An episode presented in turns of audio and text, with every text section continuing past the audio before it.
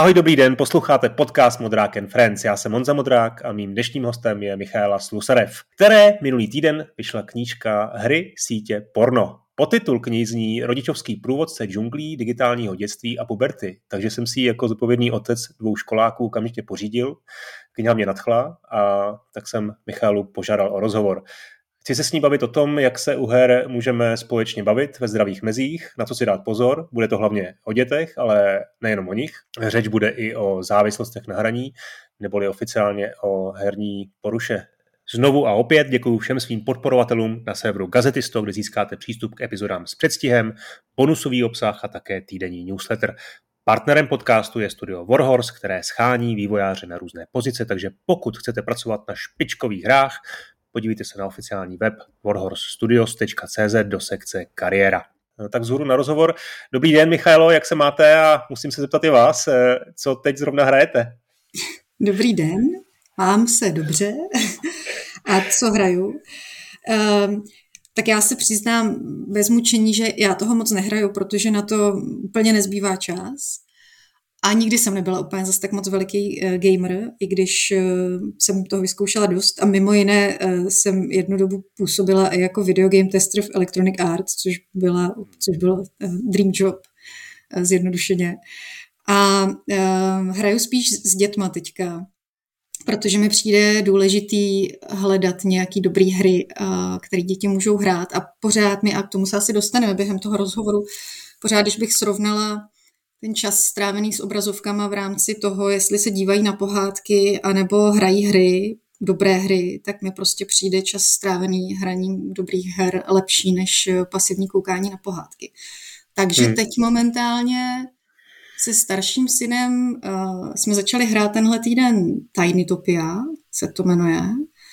Um, a jsem z toho zatím nadšená, tak uvidíme. Um, mladší syn teď momentálně hraje takovou jednoduchou aplikaci, jmenuje se to Unstoppables, což mě taky nadchlo kdysi dávno s tím starším synem jsme to taky hráli, což je, je taková jednoduchá aplikace, uh, kde skupina různě postižených osob hledá ztraceného psa. Je tam jedna slepá dáma, pak je tam jedna maličká holčička, pak je tam jeden takový trošičku obéznější pán a jeden pán na vozíku a ztratil se jim slepecký pes a oni ho mají za cíl eh, najít a a vlastně eh, musí společně, společnými silami se přes různé překážky tam dostat a ani jeden z nich to nedokáže sám, ale dohromady to dokážou a je to moc pěkný. A co je u nás takový evergreen, eh, máme ještě stařičký Xbox 360 a Kinect a děti na tom hrají teď momentálně takový ty sportovní hry. A eh, ještě máme taky takovou starou hru, jmenuje se to, myslím, Rush, a to jsou všechny pixarovské hmm. pohádky, které se hrajou na tom jo, jo. Kinectu. A je to super. A mně to přijde jako fajn v rámci toho, že ty děti jsou toho spotějí a, a, a běhají a hmm. skáčou. Hmm. Takže to úplně není klasický screen time, který se rodičům většinou nelíbí. Je fakt, že ten pohybový aspekt eh, taky v, té, v té knize jako zmiňujete jako důležitou a pozitivní věc. Eh, tak moji kluci teď už eh, s helmou na hlavě máchají, rozbíjejí mečema kostky v Beat Saberu a taky se u toho pěkně zapotí, takže to je takový příjemný. No, ještě než se dostaneme k tomu hlavnímu tématu a otevřeme pomyslně tu vaši novou knížku, tak se chci vlastně zastavit u vaší práce na univerzitní půdě. Vy pracujete na Filozofické fakultě Univerzity Karlovy v Ústavu v informační knižních studií a knihovnictví jako proděkanka pro vnější vztahy a vzdělávání.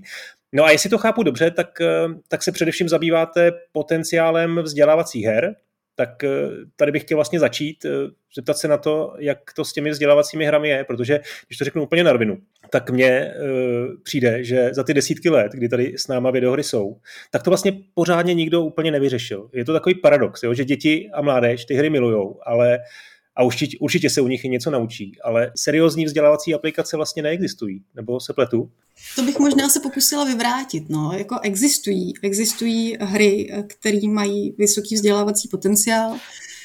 V rámci toho akademického výzkumu existuje spousta studií na to, jak ty kvalitní hry dělat, protože hmm. aby jsme vytvořili kvalitní vzdělávací hru, tak musíme respektovat spoustu věcí, které se týkají takzvaného třeba multimediálního učení i třeba otázek toho, jaký typ obsahu, kolik jakého obsahu dokáže pojmout nějaká naše pracovní paměť, jakým způsobem ty věci komunikovat, jakým způsobem zapojovat interakci, tak, aby, uh, aby se ten hráč prostě soustředil na ty důležité věci a aby byl schopen si je zapamatovat. To znamená, je to nějaká jako repetice, zároveň interakce nemůže být příliš, nemůže být málo, a zároveň bychom měli v rámci toho designu vytvářet takový typ interakce, který jakoby nepodporuje takový to, e, jako kliknu někde a ono něco se udělá, tak by to nemělo být, protože to tak většina těch hmm. her jako má. Ale existuje spousta, nebo spousta, existuje, existuje jako celá řada velice kvalitních vzdělávacích her, a, ale je pravda, že třeba v tom formálním vzdělávání ve školách se ne úplně vždycky používají. A vy jste tady zmiňoval Ústav informačních studií a knihovnictví, kde teda působím. A my tam máme vzdělávací program studia nových médií, odkud pochází eh, doktor Vít Schisler, který založil eh, první vlastně spin-off filozofické fakulty Charles Games, kde eh, vytváří vzdělávací hry. A myslím si, že to dělají skvěle. A právě jakoby ten jeden jejich velký projekt je Československo 3889, pod kterým vyšla třeba hra Atentát a, a Svoboda, a ve který vlastně zpracovávají dějiny 20. století jako velice zajímavým způsobem a ta hra byla oceněná mezinárodně na spoustu um, festivalů. A myslím si, hmm. že je hmm. skvělá a um, kromě toho, že tam vytváří dobré hry v Charles Games, a tak eh, k ním vytváří vždycky metodiky pro školy, a aby, mm, aby učitelé prostě mohli v hodinách je využívat. A počítá se tam s tím, že učitel má 45 minut, že ne vždycky má každý počítač, že eh, by tam měl být nějaký mód hraní na interaktivní tabuli, která v té třídě většinou jako je. A eh, mají k tomu metodiky, o čem mluvit a tak dál, protože ne vždycky je to o té hře a o tom, aby ta hra byla nadizajnovaná dobrým způsobem, ale je to i o té interakci okolo. Je hmm. velice důležitý takzvaný debriefing po tom hraní hry. To znamená, um, jakým způsobem to uh, jako zabalím to téma, jakým způsobem o tom budu uh, se, se studenty mluvit, protože ty hry většinou nabízejí různé styly hraní a i různé perspektivy. To znamená, že třeba konkrétně v rámci tohohle z toho tématu historie československá, eh, samozřejmě můžeme pohlížet na ty dějiny různým způsobem a je to jako ten důležitý cíl celého projektu. Ale je samozřejmě potřeba, aby tam někdo uh, jako zabalil tu zkušenost a a aby si ji všichni správně zařadili hmm. a dál s ní dokázali pracovat a navázali tam nějakou diskuzi, aby se to nevytratilo prostě. Hmm. Což je jako hodně velký problém uh, těch her. Takže určitě jako se tvoří dobré hry, nebo z těch, a taky od našeho absolventa ze studií nových médií uh, vznikl projekt Tech Sofia, kde vznikla jako velice známá uh, aplikace Matemák, a, která je taky skvělá, jo, dělají tam další věci, tak zrovna třeba z toho českého prostředí si myslím, že se uh, jako těm projektům docela daří.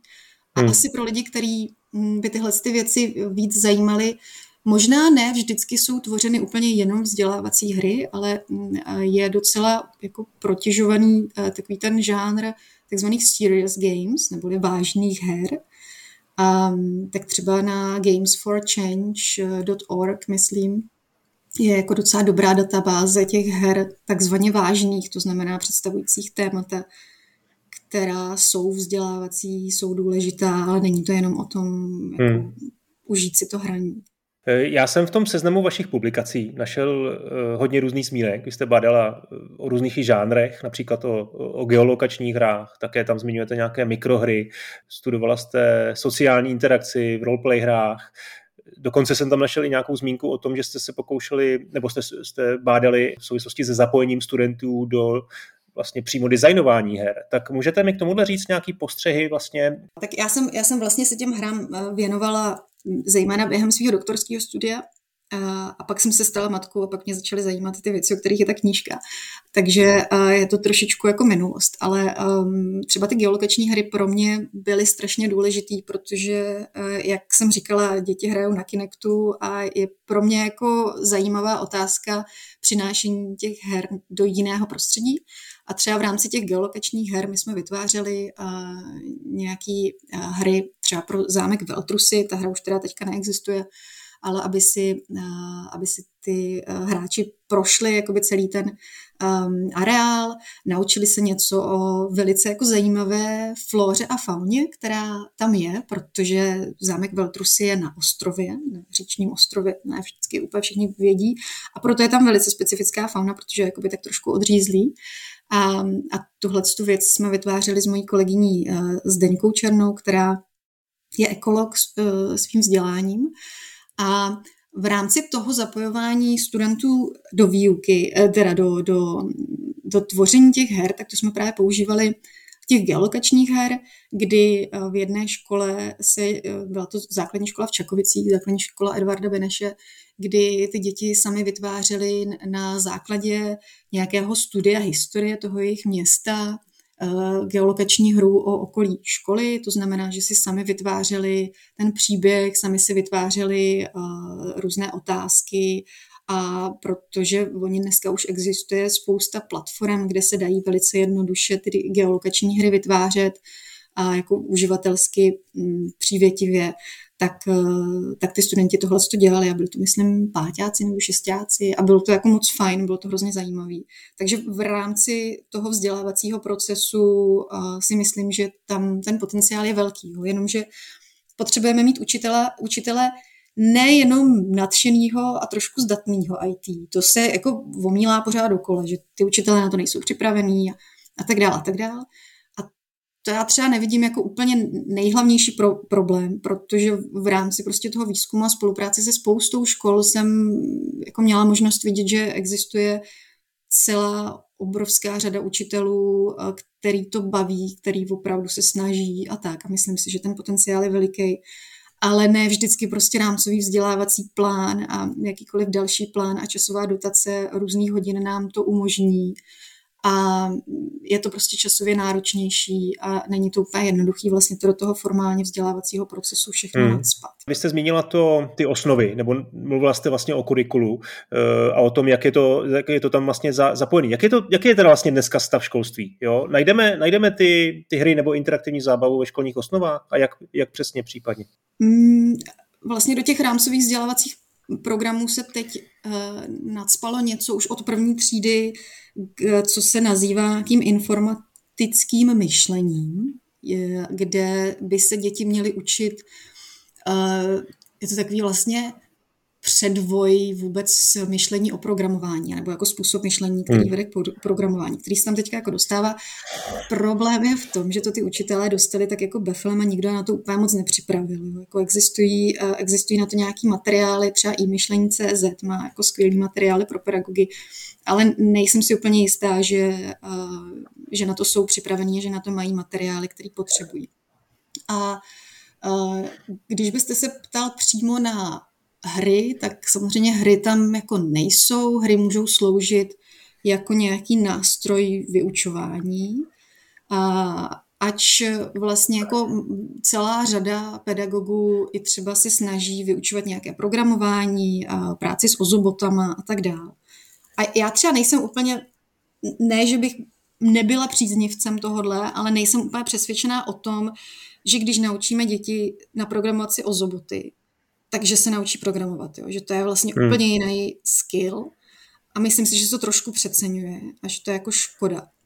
Ale na druhou stranu jako spousta rodičů má pocit, že pokud se jejich děti naučí programovat, tak eh, se jim v životě bude dařit, což je jako tak trošku normální z toho, co vidíme okolo sebe, kolik programátoři dostávají plat a tak dále a spousta dětí se jako učí programovat, což je uh, rozhodně fajn, ale rozhodně to taky není pro každýho. Nemyslím si, že by každý měl muset umět programovat. Myslím si, že to informatické myšlení je jakoby krok dobrým směrem, jenom potřebujeme větší přípravu těch pedagogů a tak dále. Že ty pedagogové jsou prostě ve společnosti mě je jako hodně často líto, že ve společnosti se o nich mluví, jako že jsou zastaralí, že jako spoustu věcí neumí a tak, ale ono to vůbec není jednoduchý. Oni mají fakt jako těch věcí strašně moc a, a, a nároků na ně je kladeno velké množství a, a celkem ta příprava je jako obrovská.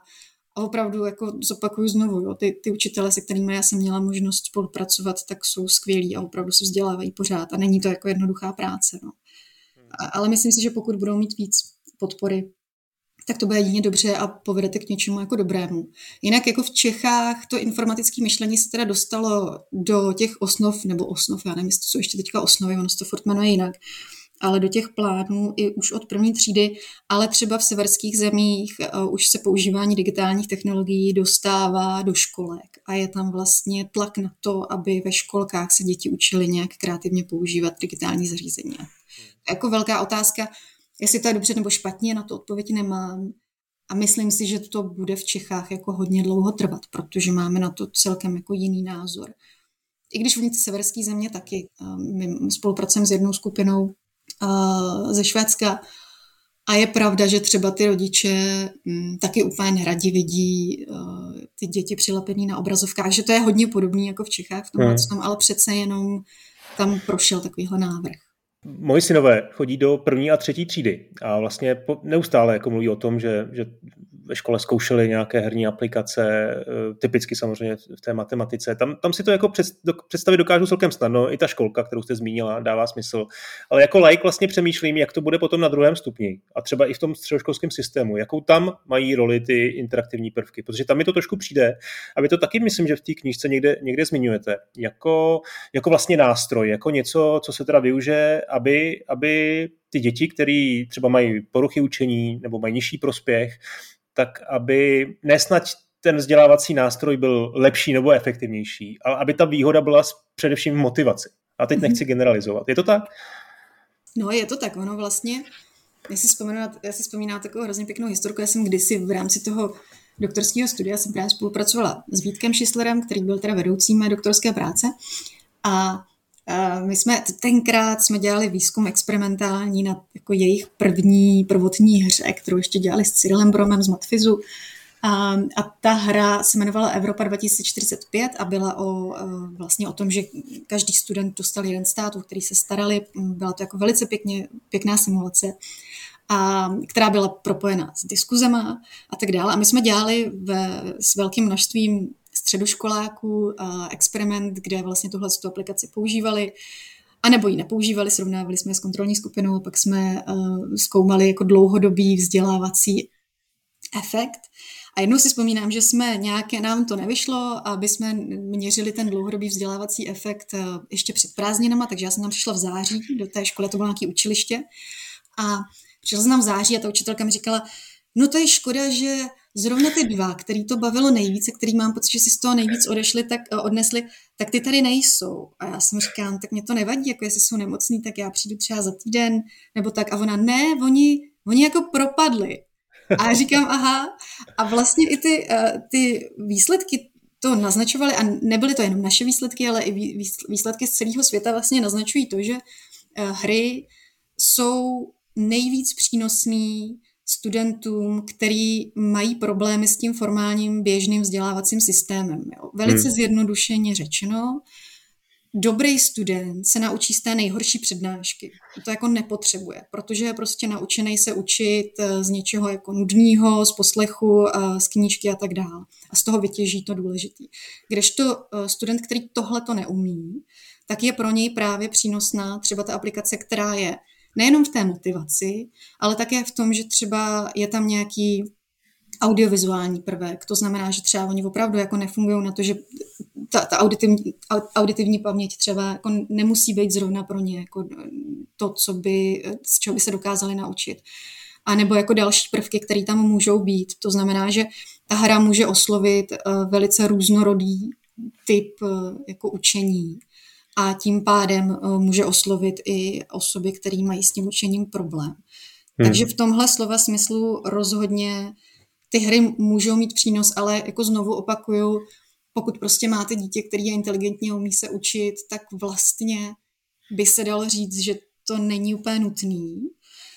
A tady jako trošku nechci říct jako útočím, ale mluvím o těch třeba matematických, fyzikálních hrách a tak dál. Tam vlastně i ten výzkum je nejrozšířenější, protože v úvozovkách je to jednoduchý to změřit. Naučilo se to dítě něco spočítat, něčemu jako, jako, se, jako velice jednoduchý nějaký operace. Tudíž jako jednoduchý to vytvořit, jednoduchý to změřit, Funguje to tam hodně často na nějakém principu procvičování, o tom, jak funguje paměť a zapomínání. Taky máme docela velkou představu. To znamená, že tam je jednoduché něco takového naprogramovat.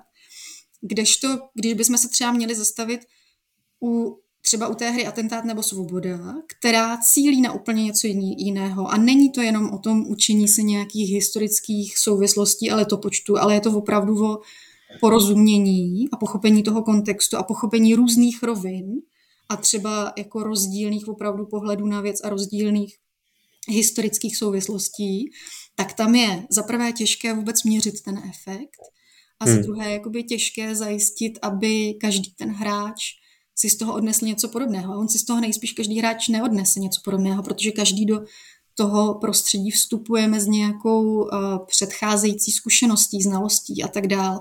Tudíž uh, je to jako těžší, těch her je mnohem méně ale myslím si, že tady třeba ten, eh, to médium hry zrovna v tomhle kontextu dokáže opravdu nabídnout mnohem víc jako komukoliv, jo? že hmm. jako dokáže ta hra říct mnohem víc než dokumentární film, protože si ji můžu zahrát z různých pohledů, z různých eh, jako přesvědčení a můžu dostat jinou odpověď od té hry podle toho, jak se tam chovám, což mi prostě dokument ani knížka nejspíš neposkytne, no, pokud teda hmm. nebudu mít nějaký jako super gamebook. Um, ale tak je tam prostě ta, ta skvělá interaktivita. Takže v tomhle já si myslím, že by tam ten potenciál byl obrovský, ale těch her je méně a je těžší je vytvořit. Hmm. I přesvědčit a i vlastně jako přesvědčit lidi o tom, že to má smysl, protože pokud mám tu matematickou a fyzikální, kde můžu říct, hele, tady máte číslo, jak se ty děti učí, tak je jednoduchý přesvědčit pedagogy v tom, aby to používali. Kdežto, hmm. když ty čísla jako nemám, je těžké je vůbec um, jako dostat z toho, tak je těžší i někoho přesvědčit a zároveň třeba um, máme tam v Charles Games je uh, doktor Lukáš Kolek, který se právě věnuje výzkumu změny postojů v rámci používání her, což je něco, co bychom hrozně rádi dělali všichni, že bychom chtěli měnit postoje i třeba k těm dějinám nebo třeba k třídění odpadu, když řeknu a tak dál. Ale jako i vlastně já jsem občas s ním měla možnost řešit ten jeho výzkum a byla to velice trnitá cesta, jak vůbec měřit postoje, jak, je, jak, je, jak jako měřit tu změnu a jak to naroubovat na tu hru a tak dál. Takže není to vůbec jednoduchý. Hmm. A to jako potřebujeme všichni prostě. Jo, jo. Eh, no a ono se říká, že to naše české školství je docela zkosnatělý, jo, že je to postavení, to memorování. Já to teď hodně jako generalizuju, jo, prostě mám ten laický pohled na to a neustále jako čtu články a volání pedagogů a různých odborníků o tom, že by se to mělo jako výrazně nějak modernizovat. Eh, a stále se jako se to neděje, ale to není jako vůbec jako náš cíl tohle podcastu. Ale zajímá mě, jak moc jako držíme vlastně krok s tím, s tím zahraničím, protože vy určitě sledujete ty trendy a, a teď řekněme konkrétně v tom zapojení zapojení interaktivních prvků a edukativních her i v zahraničí. Tak jak moc se nám to daří? Já si představuju laicky, zase mi to přijde, že to asi prostě záleží na tom lidském faktoru, na, tom otevřenost, na té otevřenosti a zapálenosti ředitelů škol a konkrétních učitelů. Obecně za to držíme aspoň ten krok? No, vy, přesně jak říkáte, je to o tom individuálním nastavení, je to prostě o konkrétním pedagogovi, je to o konkrétním uh, řediteli a tam je to jako důležitý. To jestli bychom byli úplně pozadu, um, těžko říct. Tak jako samozřejmě, že existují extrémy. Já si vzpomínám, uh, kdy jsem měla možnost navštívit uh, školu v New Yorku, která se jmenuje Quest to Learn, um, kterou založila, spolu založila Katy Salen, která s Erikem Zimmermanem napsala spoustu knih o game designu.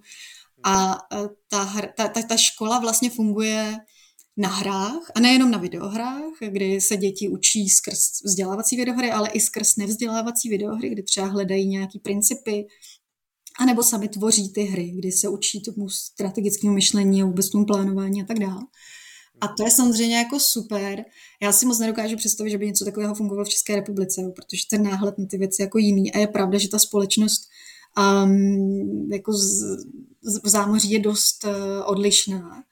A nevím, jestli, uh, a, a taky tam je, taky je to prostě mm, soukromá škola, je, je jedna, moc jich není takovýhleho typu. Uh, myslím si, že uh, dneska ty školy se opravdu naučily aspoň používat jako tablety v nějakých jednoduchých procvičovacích aplikacích a tak dále, což si myslím, že je asi fajn.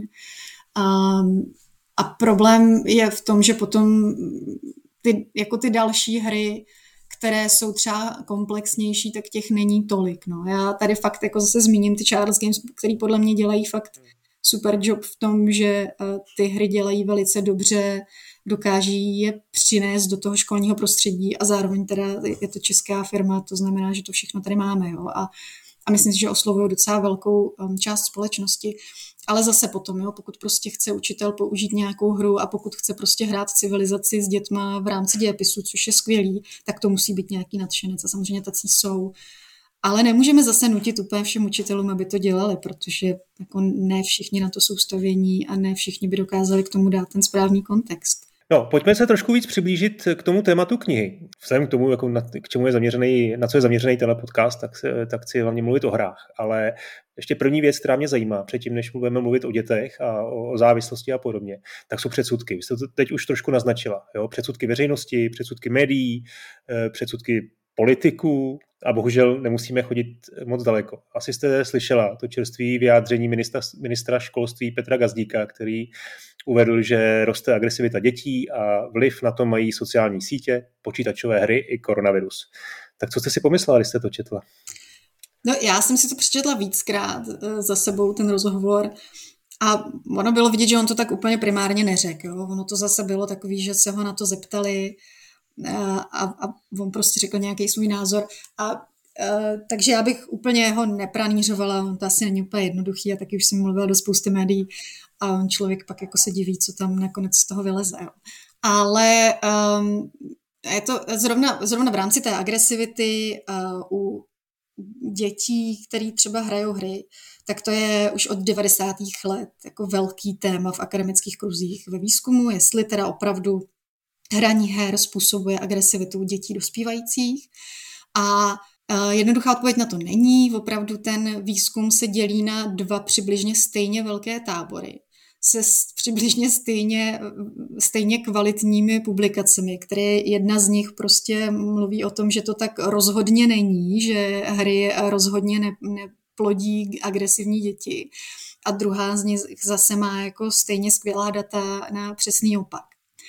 A v rámci toho covidu se dá říct stoprocentně, že víme, že se zvýšila depresivnost, úzkostnost u dětí dospívajících i dospělých. A taky moc dobře víme z jiných výzkumů, že depresivita, úzkostnost vede eh, k agresivním myšlenkám a třeba i k nějaké agresivitě, těžko říct potom jestli k násilí, ale k nějaké agresivitě eh, jako může vést.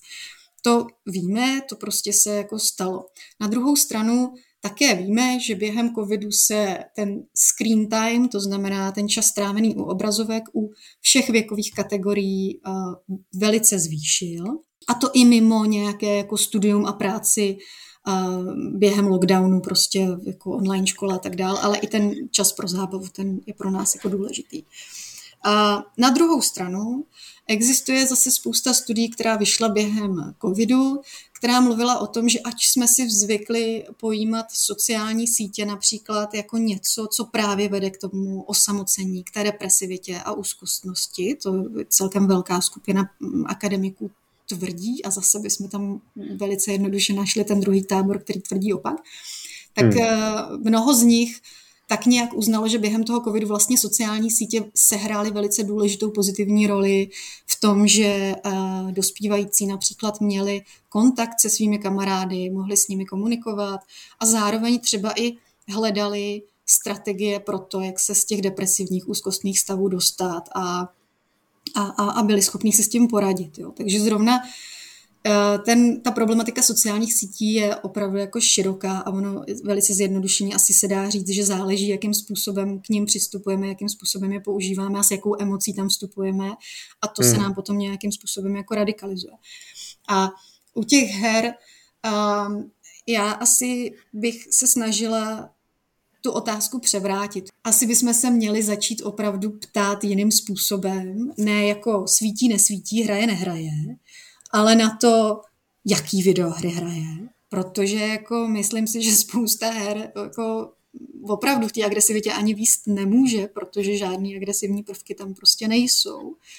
A uh, vy to ve vašem podcastu, vaši posluchači asi vědí úplně nejvíc.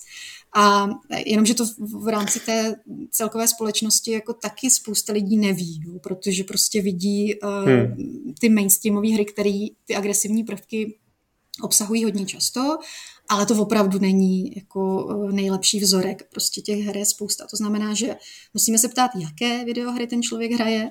Zároveň se musíme ptát, co to je za člověka, co ty hry hraje, protože pokud samozřejmě ten člověk už má nějaké agresivní sklony, tak je velká pravděpodobnost, že si bude vybírat agresivní hry. A v tom případě samozřejmě jakoby, um, ty agresivní prvky se tam mohou prohlubovat. Je třeba jako do, uh, dokázáno, že velice jako u malých dětí, pokud děti se dívají na agresivní obsah na videu, tak v jejich volné hře se potom bude třeba objevovat víc nějakých násilných prvků. To znamená, že si budou hrát s legopanáčkama nebo s něčím na nějaké souboje a, a tak dále. Což jako zase těžko říct, jestli v nějakém dlouhodobém horizontu znamená, že to dítě bude agresivní.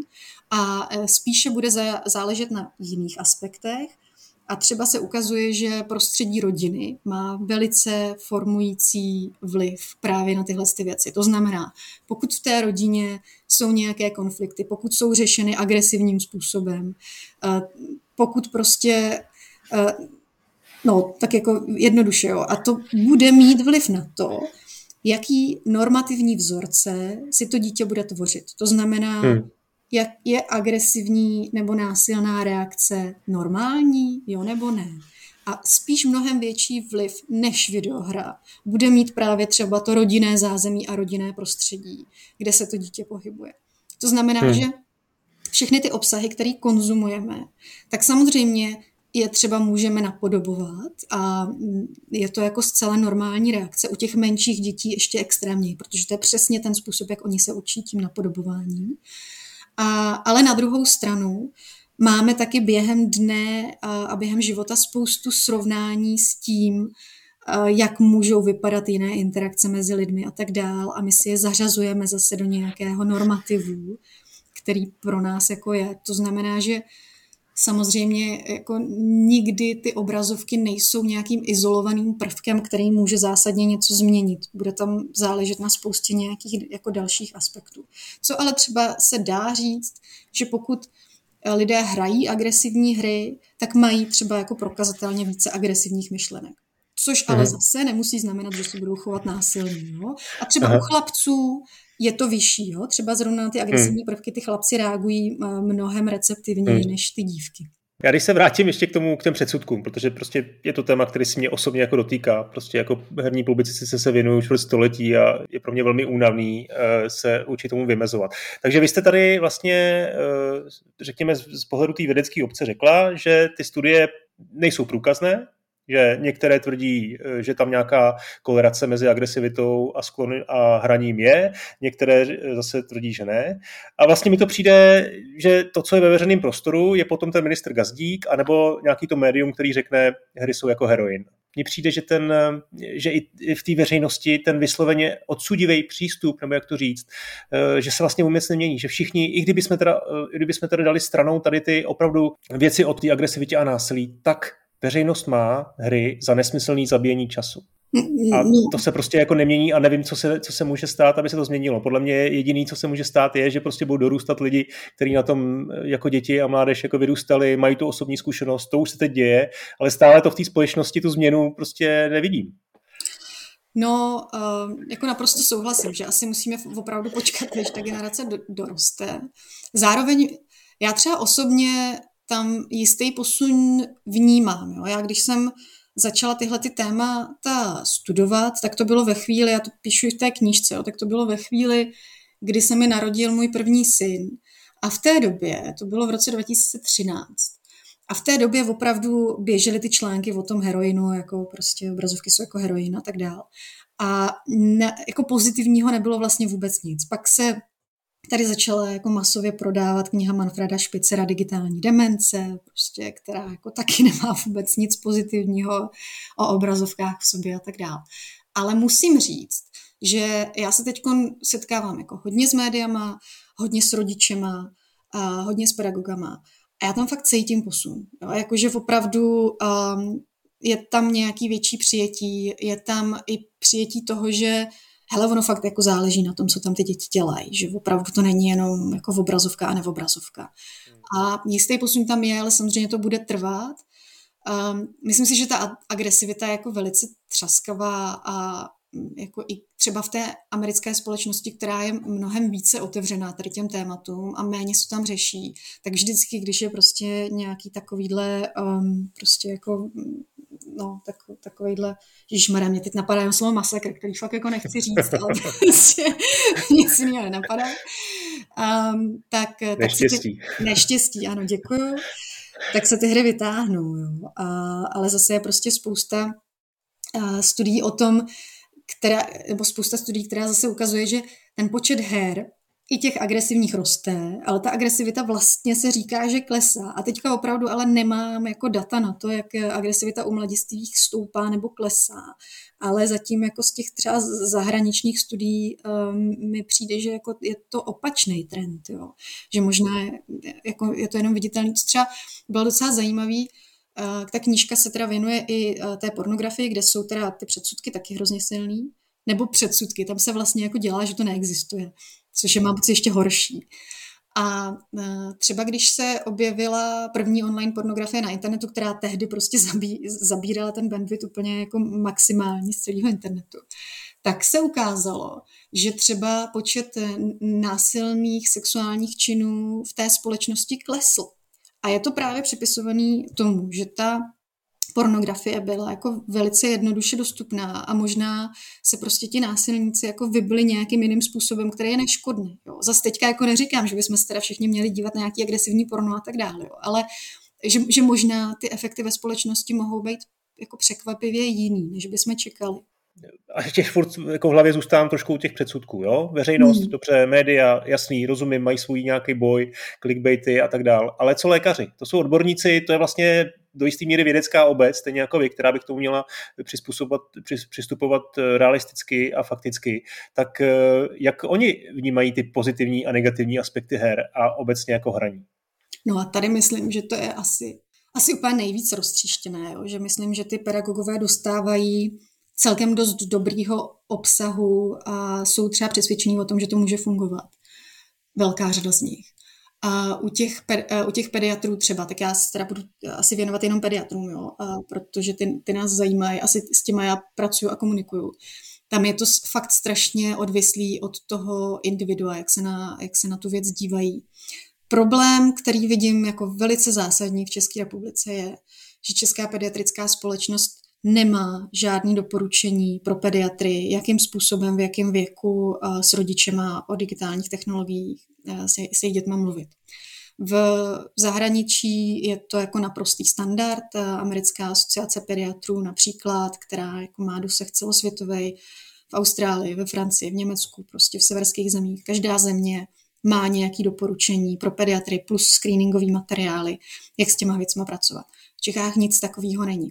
A já jsem uh, jako s, se, s lidmi okolo mě jsme vytvořili nějaké zásady, které uh, jsou publikované v pediatrických časopisech českých. Zároveň uh, občas jezdím na pediatrické kongresy, kde o těch věcech mluvím. A jako těžko říct, no, oni ty pediatrické kongresy, oni jsou jako rostomilí v tom, že oni se jako málo kdy na něco zeptají a ta diskuze se tam úplně jako nerozbouří. Na druhou stranu považuji za celkem pozitivní, že mě tam stále jako zvou, plus ještě Daniela Zmeškalová, která je psychiatr z Olomouci, tak ta taky jezdí, se kterou jsme ve spojení. A uh, někdy prostě ty, ty pediatři na to, jako, pokud prostě potom přijdou po té přednášce, tak uh, na to reagují velice jako pozitivně. A cítím tam, že ten velký problém je v tom, že naprostá většina se, z nich se na ty témata neptá, a, i když by měla, A, a že třeba hodně často neví, co těm rodičům odpovídat a tam to opravdu zůstává na té individuální rovině, což považuji za velký problém. Že pokud prostě ten rodič aktivní se pediatra zeptá, protože neví, koho jiného se zeptat, protože nechce psát na modrého koníka nebo émeminu, tak prostě se ptá pediatra, což by měla být ta nejlepší cesta, ale ten pediatr mu dá stejně jenom svůj vlastní názor, protože žádný lepší podklad nemá v České republice, což je jako špatně. Hmm. Tam asi jako vnímám jako like tu, tu věkovou bariéru eh, a asi se úplně nedivím. Prostě 50-letým, 60-letým eh, lékařům, že s tím mají jako problém to nějak jako vstřebat, ale, ale vlastně máme tady tu herní poruchu. Eh, dneska je to vlastně už lékařská diagnóza a týká se údajně, vy to taky píšete v knize, 3 až 10% hráčů a to není vůbec málo. Tak jako pracuje se tady s tím termínem vlastně teda v lékařské psychiatrické, no, jako klinické praxe, praxi. rozhodně Jo, rozhodně jo. Já právě jako odbornou korekturu té knižce dělala doktorka Katka Lukavská z kliniky adiktologie, která se těmhle těm tématům věnuje už dlouhou dobu. A rozhodně v rámci té klinické praxe se s tím termínem už vlastně pracuje mnohem déle, než to bylo uznáno jako diagnóza. Takže stejně tak, jako se prostě v té praxi setkávají se závislostí na pornografii, která není uznaná jako diagnóza, tak prostě eh, stejným způsobem to bylo s herní poruchou. Pracuje se s tím, jsou na to nástroje screeningové, jsou na to nástroje, jak vlastně s tou závislostí pracovat. Eh, co nemáme v České republice, nemáme nějaký jako rehab, což je takový jako v těch západních zemích taková klasická věc, to znamená jak to říct, takové jako odvykací lázně pro lidi s herní poruchou. A to si myslím, že by bylo fajn, kdyby se změnilo, že jako takováhle centra úplně nemáme, ale jako asi bych řekla, že se to taky bude měnit v budoucnosti. Ale rozhodně se s tím pracuje. Nevím, do jaké míry třeba uh, psychologové uh, mají materiály, jak s těma věcmi pracovat, protože třeba moje zkušenost je taková, že na té individuální bázi ne všichni mají stejné informace a stejné materiály. A u těch psychiatrů eh, bych řekla, že už to je jako na lepší úrovni a že to tam je takový jako standard. Hmm. A když tedy ještě zůstaneme u té herní poruchy a u dospělých, tak eh, kdo k tomu vlastně má, má ty sklony? Jo? Já si, když to převedu na jiné závislosti, typicky na alkohol, to je taková věc, kterou asi jako i lajkové mají určitý povědomí o tom, co hrozí, co se děje v lidech a, jo, a co se s tím dá zhruba dělat. Tak eh, mám pocit, že je tady část populace, která si sama pomoct nedokáže, alkoholiků, a potom je docela dost lidí, kteří s tím nějakým způsobem žijí, nějakým způsobem bojují a třeba to i vyřeší. Jde to tež říct u herní poruchy a potom je tam nějaká kolerace i mezi těmi lidmi, kteří mají problém s jinými závislostmi, třeba s tím alkoholem, s, nějakými, s jinými návykovými látkami a, a mají teda jako sklony k závislosti i třeba u těch eh, počítačových her?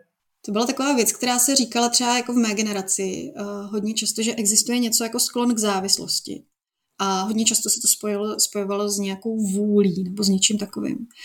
Um, ty poslední studie spíše ukazují, že nic takového neexistuje, že všichni máme uh, stejnou šanci se stát závislými na něčem. Jo. Ty, ta herní závislost opravdu není v psychiatrických nebo klinických kruzích brána jako něco velice speciálního, specifického. Je to prostě závislost behaviorální, která je odlišná od, nebo odlišná, jakoby v té klasifikaci je odlišná od závislosti na substancích. A, a behaviorální závislosti jsou taky jako takovou novinkou, jo, které nebyly uznávané, protože jakmile tam nebyla ta substance, tak to bylo jako divný, jak člověk může být zamyslý na, nějaké, jako, na nějakém chování, což už se teda teď uznalo. A z těch digitálních teda první vlaštovku je ta herní porucha, která... Ale, ale vlastně ty symptomy jsou dost podobné těm substanc, substantivním závislostem. To bylo divný slovo. Tak a teďka, jo, a to je ta, jo, pardon, teď jsem se úplně ztratila, zamotala. Ale ne, já nevím, jestli to v té knížce je. Já teď zrovna minulý týden jsem to řešila, říkala na přednášce. Um, ale jako jeden asi krátký historický exkurs do války ve Větnamu. Já nevím, je to v té knížce, vy jste teďka přečetl? Jo, myslím si, že ne. Není to tam? Ne. Dobře, tak já to, uh, já to řeknu. Jo. To mi přijde jako velice zajímavý a docela hezky reprezentuje uh, to, jak o těch závislostech přemýšlet. Tak uh, když byla válka ve Větnamu, tak uh, ti vojáci, kteří tam byli, měli velice snadný přístup k velice kvalitnímu heroinu za celkem málo peněz.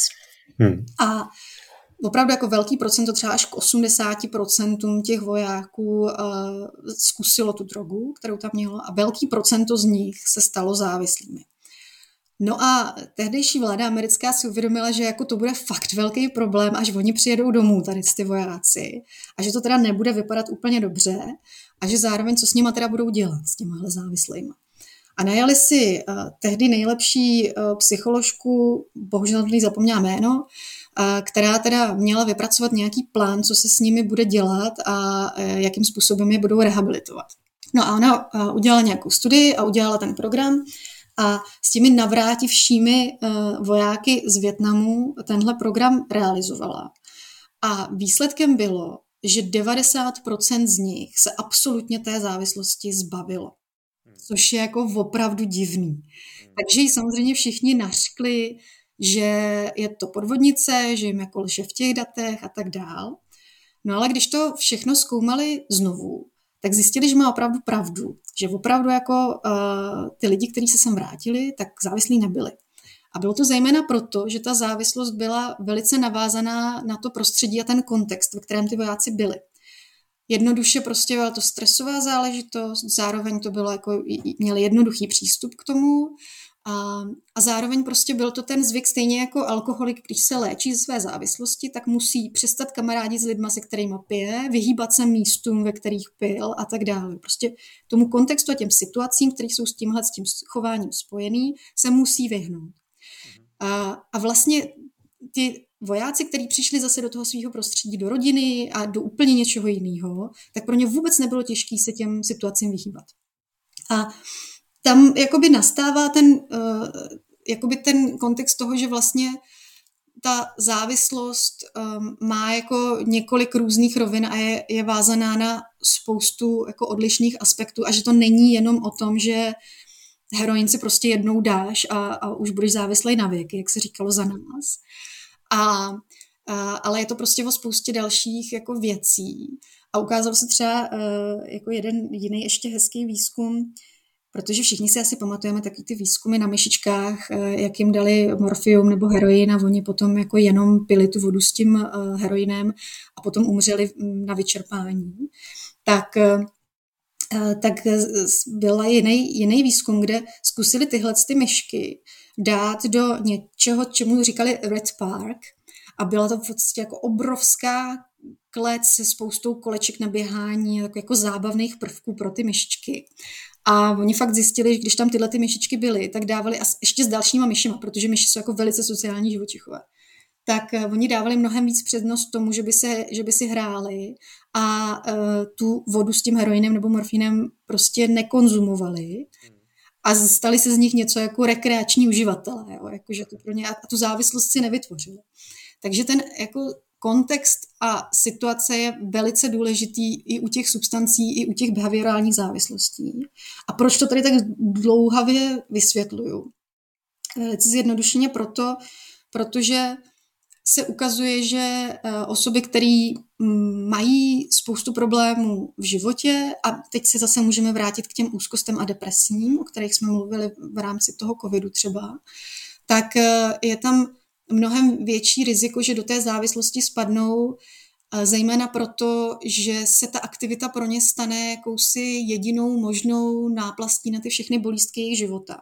A ve chvíli, kdy se stává opravdu tou jedinou možnou náplastí, to znamená, že už to jako podvědomě dělám, protože mám pocit, že se mi minule udělalo po té aktivitě mnohem líp a už to prostě opakuje, opakuje a je to pro mě ten coping mechanismus s těmi problémy, tak je to jako velký problém.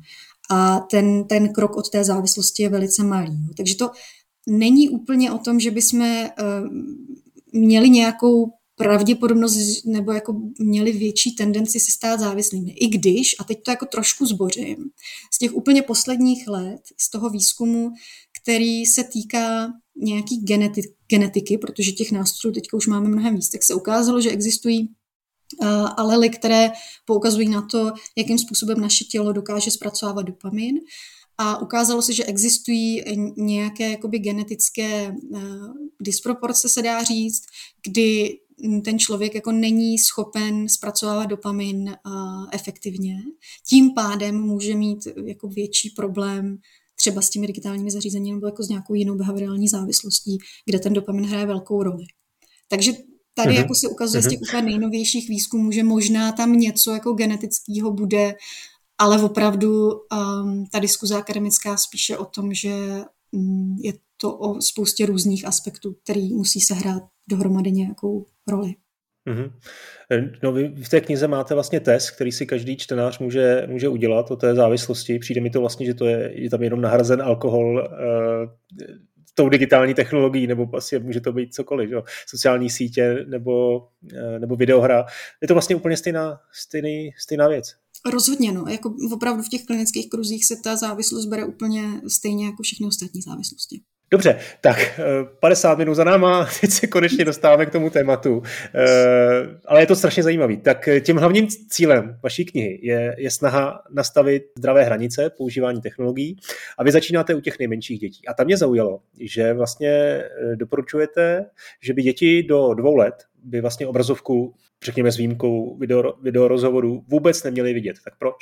No, já, ta, já, já si možná ještě to trošku umírním.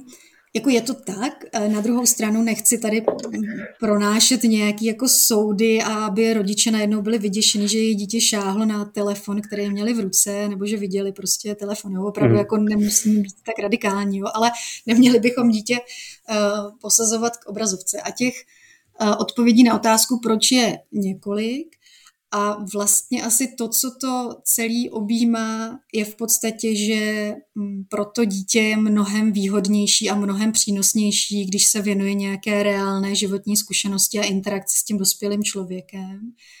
I když se má, i když za cenu toho, že se někde vsteká a tak dále. My jsme se naučili hodně často používat ty obrazovky jako takový ten shut up device, jak se v angličtině hezky říká, ten nástroj k zacpání pusy.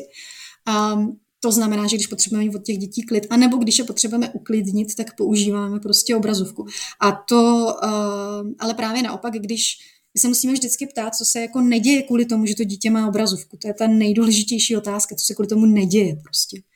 A, a ono se hodně často jako neděje to, že to dítě se neučí uklidnit se samo od sebe to dítě prostě jako může mít nějaký stres, může mít nějakou velkou emoci, ale přesně ten úkol takhle malého dítěte je naučit se nějaké seberegulaci a spolupracovat na tom.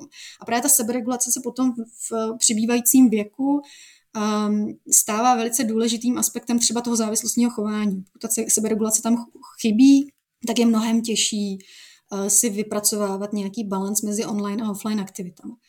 Takže to je jako jedna věc, že opravdu uh, ty děti to nepotřebují a mnohem víc profitují z toho reálná.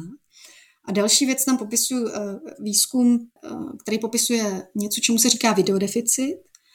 A to je, uh, já to teda tady zopakuju, to je výzkum, kde u dětí od teďka, teďka nevím, jak byli starý, myslím, že od jednoho do tří let, a, nebo jeden a půl do tří let, tak eh, ty děti vzali na takový hezký experiment, kdy eh, jim ukázali jedné skupině na televizi video, jak někdo schová plišovou hračku pod eh, lavičku v zahradě a druhá skupina se na tu samou situaci dívala z okna přímo do té zahrady.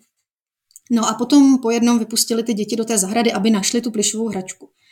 A zjistili jako celkem zajímavou věc a to bylo to, že děti do dvou až dvou a půl let, tam jako individuálně nějaký rozmezí, nebyli schopní, pokud viděli eh, tu situaci na obrazovce, tak nebyli schopní tu hračku najít, nebo jako s velkýma obtížemi. Když to děti i ve stejném věku, to znamená pod ty dva a půl roku, eh, to viděli v reálu oknem, tak ji byli schopni najít bez problému. A tenhle ten efekt se zkoumal potom jako velice často a velice jako eh, zevrubně a fakt jako mm, je popsaný, že do dvou až dvou a půl let ty děti trpí něčím, čemu se teda říká videodeficit, to znamená, že z toho videa oni nejsou schopní si to propojit s reálným životem. Že je to prostě pro ně eh, něco jako když se kočka prostě dívá na, na, na obrazovku, na televizi. Tak eh, jako to třeba není pro ní úplně reálný a je to, je to něco, co je pro ně obtížné si spojit s tím reálným životem. Od těch dvou a půl let dál už se to začíná lámat, to znamená, že v tomhle věku už můžeme předpokládá, že se to dítě třeba dokáže z nějakých jako dobře udělaných eh, programů něco naučit. Ale do té doby nejspíš ne. Tudíž velice zjednodušeně řečeno, pokud profitují víc z reality a reálné interakce s dospělým a zároveň se z té obrazovky nic nenaučí, tak fakt nemá cenu, aby na ní koukali. Pak je tady další otázka, že, a to pořád nevíme, protože těch dlouhodobých výzkumů je málo, jestli do těch dvou let má ta obrazovka nějaký zásadní vliv na eh, rozvoj kognitivních funkcí a tak dále. A to pořád úplně ještě nevíme. Z těch věcí, co víme, tak víme, že eh, u třeba dětí až předškolního věku je nebezpečné, aby se dívali na, obsahy s rychlým střihem a tak dále, protože to příliš stimuluje jejich mozek a to není rozhodně jako zdravé a může to mít nějaké dlouhodobé efekty. Ale u toho zbytku, a teď už bychom byli zase zpátky u těch mýtů a předsudků, jako agresivita a neschopnost nějakého sociálního chování, tam prostě pořád nevíme, protože těch dat je málo a zároveň je by bylo velice neetické dělat takové experimenty s dětmi. Dobře, a potom teda, když už jsme ve věku, kdy, kdy už ty děti k tomu nějaký ten vztah mají a už jsou schopny zpracovat ty informace z obrazovky a začínají koketovat s hrami, ať už k tomu přišli od, od tatínka, který je, je velký pařán nebo, nebo od spolužáků ve školce, eh, tak jakým způsobem vlastně začít? Vy tam, vy tam máte tu takovou zajímavou eh, věc, kdy vlastně radíte zjistit ty jejich motivace. Jo? Proč to vlastně dělají, jestli to je pro ně jako únik eh, do jiné reality, jestli tam vlastně něco jako řeší, jestli tam jako soutěží, eh, tak čemu vlastně tohle slouží? A tohle si myslím ale, že je pak použitelný třeba u těch dětí školního věku. Jo? Myslím si, že třeba u těch předškolních dětí tohle třeba úplně jako fungovat nebude, protože ty děti hmm. moc um, úplně jako ne, neví, a, a tříbí se tam to, proč to jako dělají. Jo. A pro ty větší je to rozhodně zajímavé jako nějaká jako reflexe. I u třeba u těch dětí se hodně často pak ukazuje, že oni pak zjistí, že ani nevědí, proč to dělají. Jo? Že třeba sedějí pět hodin nějaký hry a nakonec řeknou, hele, mě to vlastně jako už, já kdybych u toho seděl hodinu jenom, tak vlastně mě to bavilo a už ani těch pět hodin jako to nebaví. Ale oni prostě třeba hodně často nevědí, jak se zabavit jinak, nebo hmm protože prostě rodiče dneska pouštějí málo děti ven, tak prostě tam jako nemají s kým být venku, protože ty ostatní děti jako sedí taky u té obrazovky někde jako jinde. A, a tak dál. A nebo je to prostě pro ně nějaký sociální um, kontakt, kdy hrajou prostě s těma kamarádama um, online. A je ale dobrý si vlastně vyjasnit, proč to jako dělám a pro spoustu rodičů to může být zajímavé i v tom slova smyslu, že některé děti to třeba hrajou, protože si potřebují v vozukách něco dokázat, anebo potřebují prostě si nějak jako kognitivně jako vybít, jo, že potřebují prostě nějak něco jako dělat a evidentně jim to třeba ta škola nedává a možná je dobrý potom přemýšlet nad tím, jaký třeba aktivity po škole se dají dělat, protože to dítě evidentně jako něco jiného potřebuje. Jo. A ono zase jako opakuje, že není úplně, není to o tom, že by obrazovky byly zlí, ale je to o tom, zase znovu opakuju, co kvůli tomu neděláme. A pokud prostě nám něco v tom životě kvůli tomu chybí, tak je to špatně. Jo. Ale um, takže za, za, za prvý vlastně si jakoby nastavit to, uh, proč to dělám, abych si ujasnil, uh, co v tom životě potřebuje, co mi třeba chybí a co si tím nějakým způsobem jako vyrovnávám. No a zároveň, co mi přijde třeba jako zajímavý v rámci nějaký interakce jako s mým synem, i, i v tom, abych já jako rodič si ujasnila, co vlastně to moje dítě baví v těch hrách, abych mu našla dobrou hru, jo, že jako třeba můj syn je taky jako specifický hráč, že ho třeba strašně baví hry, které mě by nebavily, jo. třeba i v těch jako sedmi letech hrál Creeks od Amanity, což mi třeba na, na tenhle věk přijde fakt jako brzo. Ale a já bych to vzdala, prostě pro mě to vlastně hrozně těžký tím projít. A on už si to prošel dvakrát, jako nejdřív teda poprvé přiznávám, že jsem koukala prostě na go-through videa, aby jsme to nějak jako prošli. A bylo to jako otravný pro mě, protože jsem musela stát za zády pořád. A potom on si to prošel už sám po druhý. A teďka teda zkoušíme tu Tiny Topy, což jsme ještě jako ne- nehráli takovýhle typ hry, ale myslím si, že jako je to přesně prostě staví z kaply a z lega, prostě ho tyhle ty věci baví. A, a je to i o tom prostě, aby jsme našli něco jako dobrýho, no. Protože já jako odmítám přistoupit na to, že to dítě jako bude hrát jako všichni prostě Fortnite a, a, a Minecraft, i když třeba myslím, že Minecraft je fajn, ale považuji za důležitý eh, jako hledat nějaký různý další věci. A když jsem třeba poslouchala ten váš podcast eh, předtím, než jsme si to domluvili teďka, tak eh, jsem si říkala, že přesně tohle by měli poslouchat všichni rodiče, kteří mají jako ten pohled na ty hry takový negativní a mně přiš, přišlo úplně nádherný, jak vy i vaši hosti, jak k tomu máte jako úžasný vztah a jak nad tím přemýšlíte a jak to není zabíjení času, jak to je prostě opravdu spousta jako strategie, přemýšlení a, a, a učení se a tak. A myslím si, že to je hrozně důležitý. No. Hmm. No, je fakt, že jsem toho postřelil dost, no, to vám nebudu hát na druhou stranu. Ale ten hlavní message za mě je, že screen time, omezit screen time je vlastně hloupost, že to, že to je kontext, že to je o kontextu, že to je o tom s těmi dětmi mluvit, trávit s nimi čas. A, a já to vidím i kolem sebe u přátel, u rodičů, že mají velmi odlišné strategie. Jo? Zase, a i, i vy to tam píšete, že někdo má přístup eh, učit angličtinu, někdo omezí třeba počet těch her, to je velmi zvláštní, někdo chce, aby, aby ty děti hrály konkrétní hry třeba s příběhem, který mají začátek a konec, nebo tvořivý hry a podobně. To jsou takový různý jemný nuance. Ale já bych se chtěl pobavit o těch extrémech, protože mám, vedle, mám kolem sebe rodiče, kteří ty děti jako maximálně omezují, a pak jsou tam rodiče, kteří jsou velmi benevolentní a kteří sice jako dbají na to, aby ty děti nehrály GTAčko nebo nějaký opravdu násilný obsah, ale vlastně říkají, no ale taková je doba. Dneska prostě ta obrazovka bude jejich součástí jejich životu od rána do večera. Nemyslím si, že, že je správný jako regulovat to a zajímá mě jenom vlastně to, aby, aby tam netrávili ten čas jako z darma, aby to mělo smysl a aby nám jenom nestříleli. Jo? A že vlastně ten screen time není tak podstatný. Tak kdybychom zůstali u toho screen timeu na chvilku ještě, Teď jsi řekl strašně já vím, já jsem... věcí a tam je takových otázek a takových věcí, o kterých by se mělo mluvit. Jo. Je, je, možná se ještě úplně vrátím k tomu, co jste říkal, že jste toho taky hodně postříleli. Jo. A já bych to ale neviděla jako špatně. Jo. Tak eh, v té knižce je taky popsaný ten výzkum uh, úžasného oxfordského výzkumníka uh, uh, Andreje Přibylského, který právě uh, zkoumá hry a mám pocit, že ten jeho poslední výzkum úplně je dělaný ve spolupráci s Electronic Arts, a kde jako vlastně přichází s tím, že je jako i, i ty špatný v uvozovkách hry, ty jako kde se střílí, který ty rodiče nemají rádi, že jsou hrozně blbý, i když to víme, jako, že to tak není, jo tak uh, můžou mít velice pozitivní efekt na nějaký well-being těch lidí, jo? Na, na to, jak se cítí spokojeně nebo nespokojeně v tom životě. Jo? To, že, to, že my jsme prostě neměli ty hry třeba, nebo já jsem prostě těch her měla jako minimum a měli jsme počítač docela pozdě.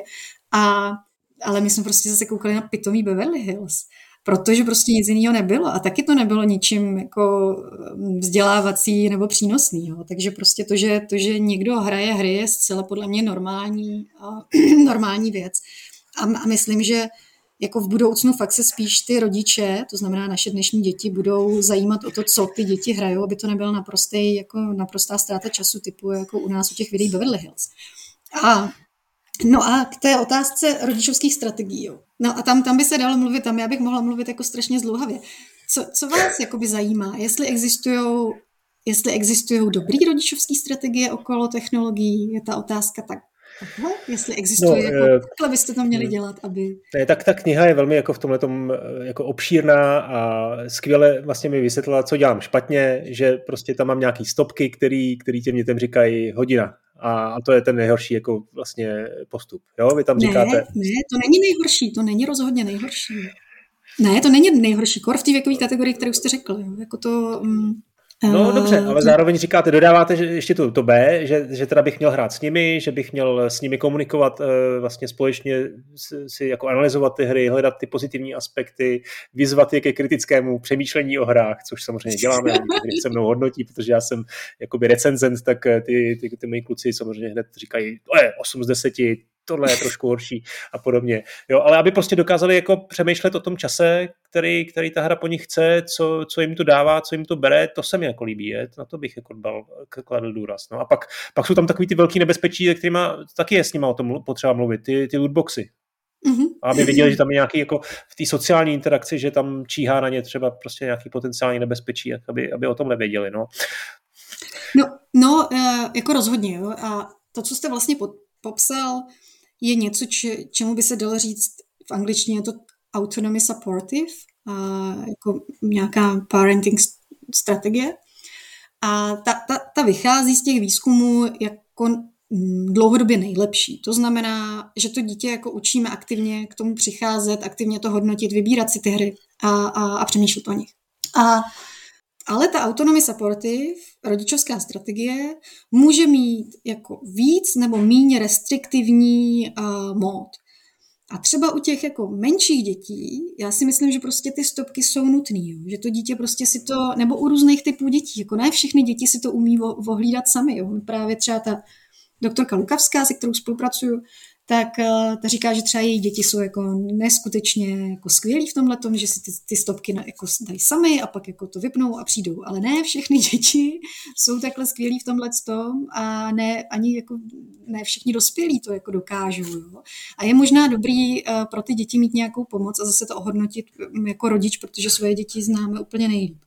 Takže v tomhle tom uh, a zároveň u těch menších dětí můžeme mít ty restriktivní přístupy nějakým způsobem silnější nebo to jakoby hlídat a ty děti to třeba ještě respektují, ale pak samozřejmě přijde, tak vy máte ještě jako první, třetí třída, tam to je ještě asi v pohodě, ale ono to bude jako bude hůř, čo?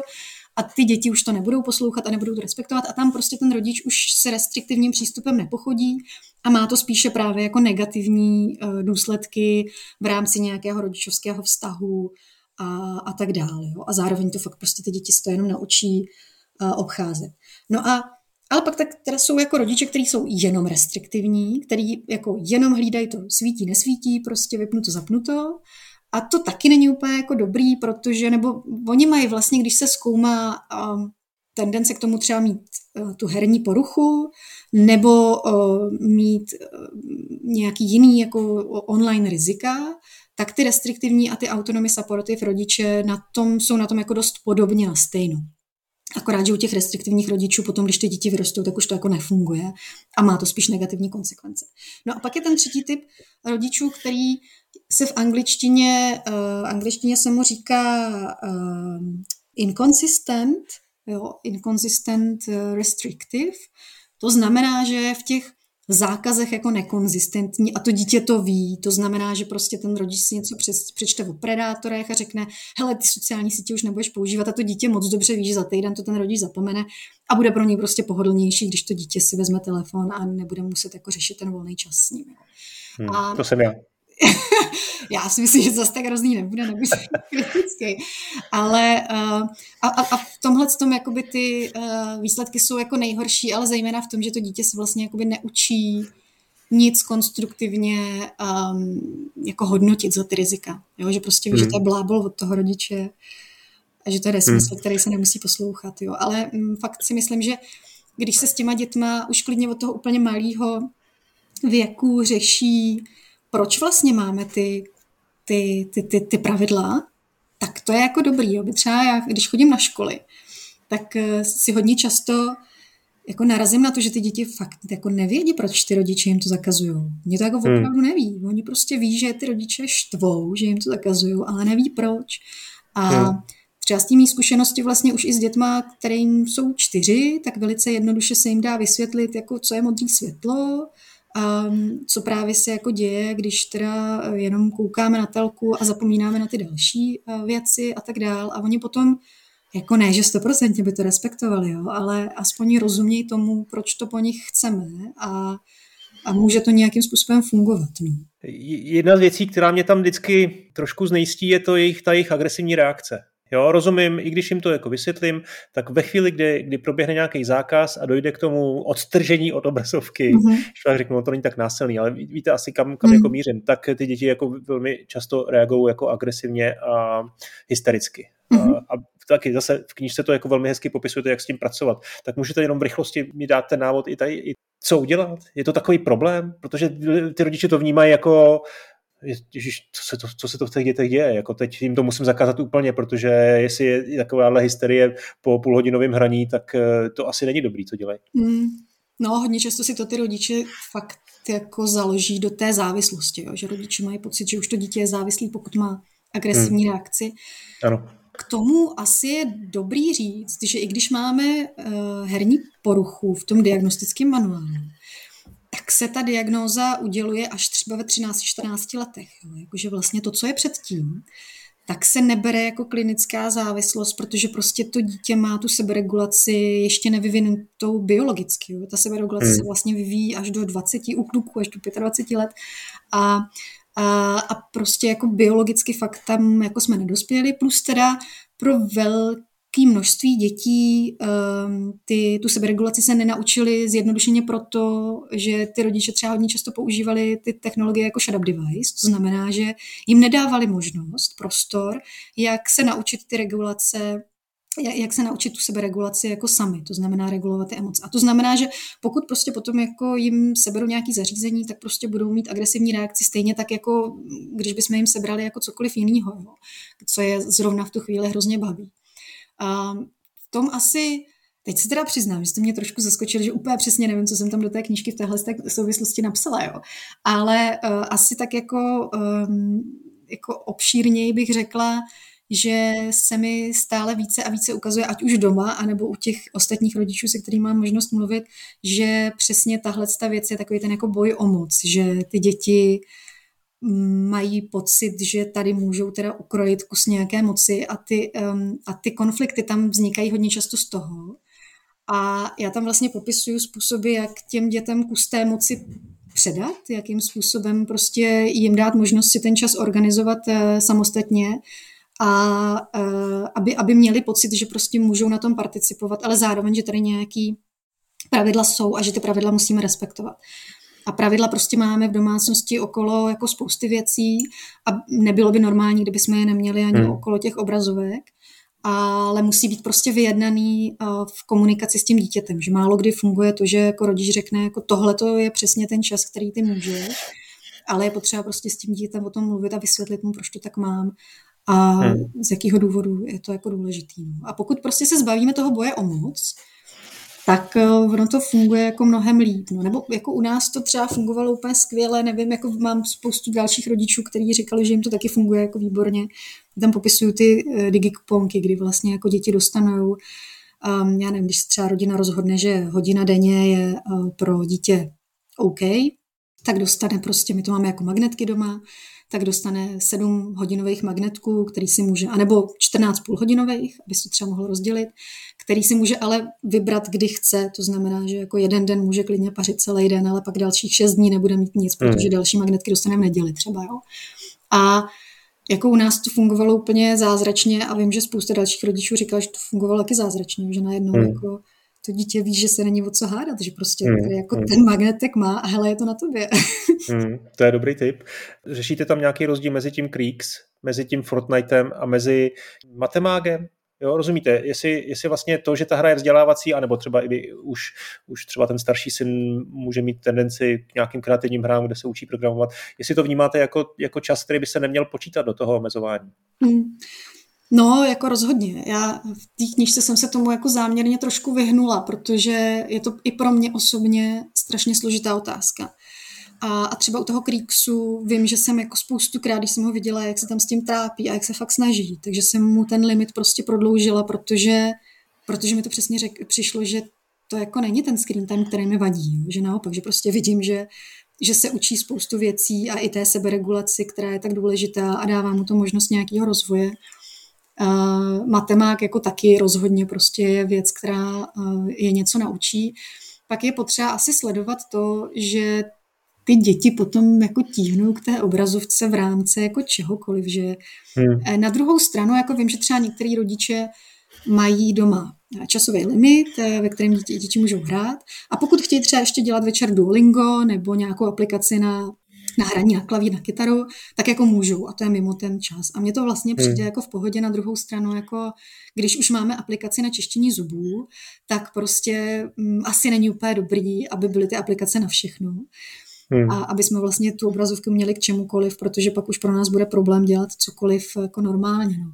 Já jsem se teďka především, jsem se bavila s jednou známou a to bylo docela hezký, že ona mi říkala, že má známý, který jsou jako velice pracovně vytížený a že to jejich dítě sedí u obrazovky docela dost, to ještě předškolák. No a že samozřejmě jako má problém s logopedií a že teda začali chodit na logopedii, no ale že to se musí s tím dítětem trénovat. Jako všichni jsme, jako velká řada z nás tím prošla, je to velice jako painful aktivita logopedie s předškolákem. A že tady ta jejich známá si pořídila nějakou eh, jako paní, která se s ním vždycky propojí na online call a má tam nějakou aplikaci, kde tam běhá nějaký panáček a on má nějaký úkoly a, a trénuje tu logopedii. Hmm. a vlastně ho to baví, jo, že vlastně se vyhnou tomu strašlivému, č, čím jsme museli projít my všichni.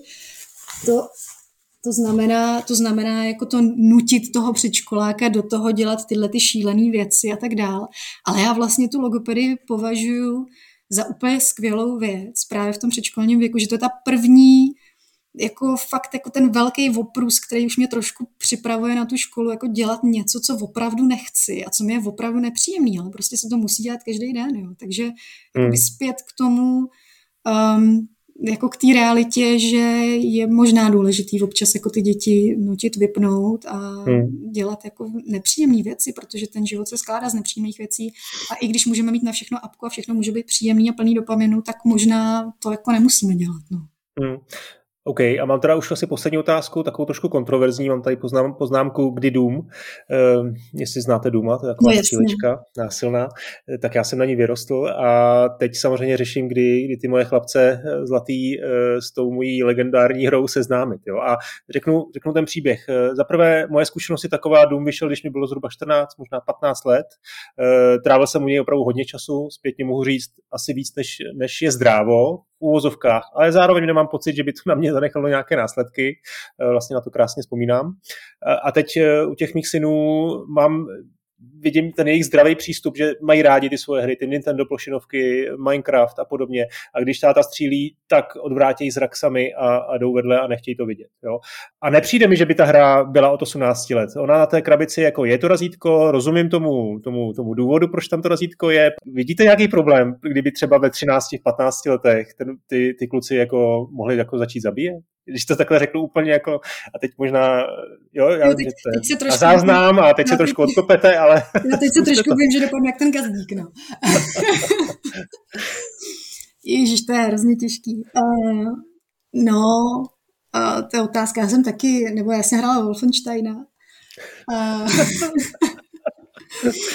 uh, no, je to těžký, no. Já si myslím, že, uh, že to jako zas takový problém jako být nemusí samozřejmě a, a pokud je to i třeba v té interakci s tím rodičem a tak dál, takže si myslím, že to jako nemusí být úplně jako extrémně škodlivá zábava.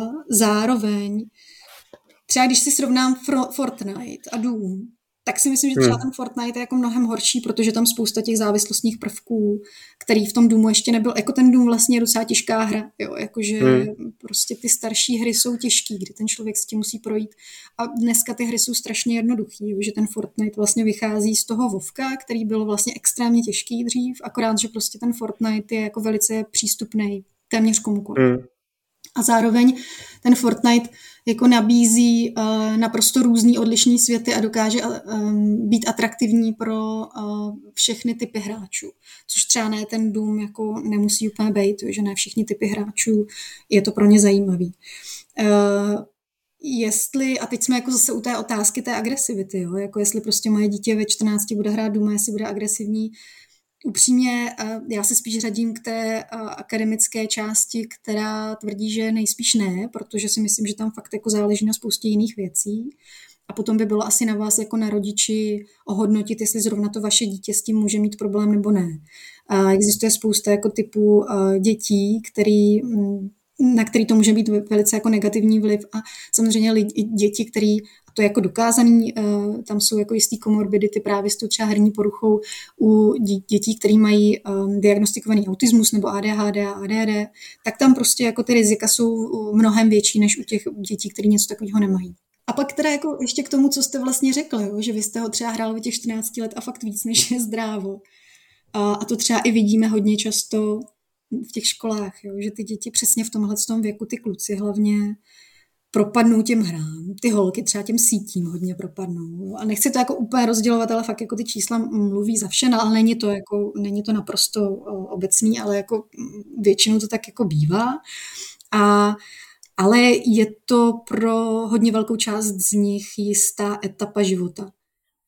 Um, pak prostě hmm. si ty kluci uvědomí, že okolo běhají nějaký holky a vlastně začne zajímat jako něco jiného a a tak dále. Jo. A mm, spoustu lidí, který mám okolo sebe, se jako přiznávají, že si, včetně třeba mýho kolegy Vítka Šislera, když to takhle jako řeknu otevřeně, jo, ale tak jako, taky mi říkal prostě u piva, hele, já jsem jako taky byl závislák jednou dobu vlastně, když se tak vezme, když bys to změřilo. Jo. A teď z něj jako významný akademik, který studuje videohry a, a tvoří je. Jo. Já si myslím, že eh, ale je těžké to pro ty rodiče vlastně odhadnout a přenést to přes srdce.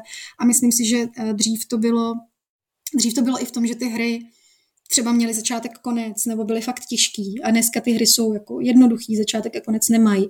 Je tam spousta těch jiných jako lepivých elementů, jako ten sociální kontakt a tak dál, který opravdu hmm. jsou, um, vykazují ty prvky návykového designu a jako jsou problematičtější a jsou problematičtější i pro ty závislosti. Jo. A e, jako je to asi velká otázka. Mě by asi upřímně řečeno, jako když to řeknu fakt jako otevřeně dům, nepřišel jako zase takový velký problém, pokud prostě to budete hrát takhle společně a v nějaký jako omezený míře a je asi potřeba, aby ten rodič jako reagoval na to, jestli se v tom chování toho dítěte něco mění. Dobře.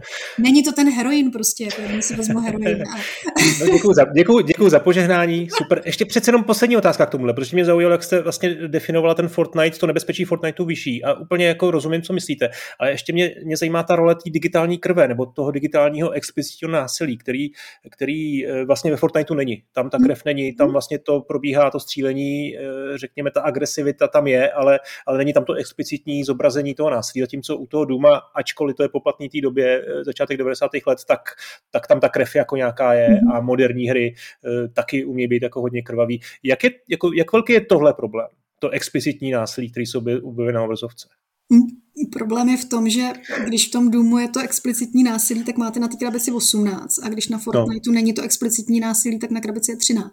Jo, jako um, no, prostě jako je to jenom v tom, uh, že se ti tvůrci vyhýbají tomu PEGI hodnocení, protože vědí, že kdyby tam byla krev, tak by, by to bylo pro mnohem starší hráče. Ne, že by se tím všichni, všichni jako řídili, ale je to vlastně jako důležitý i pro další nějaký biznis a, a marketing.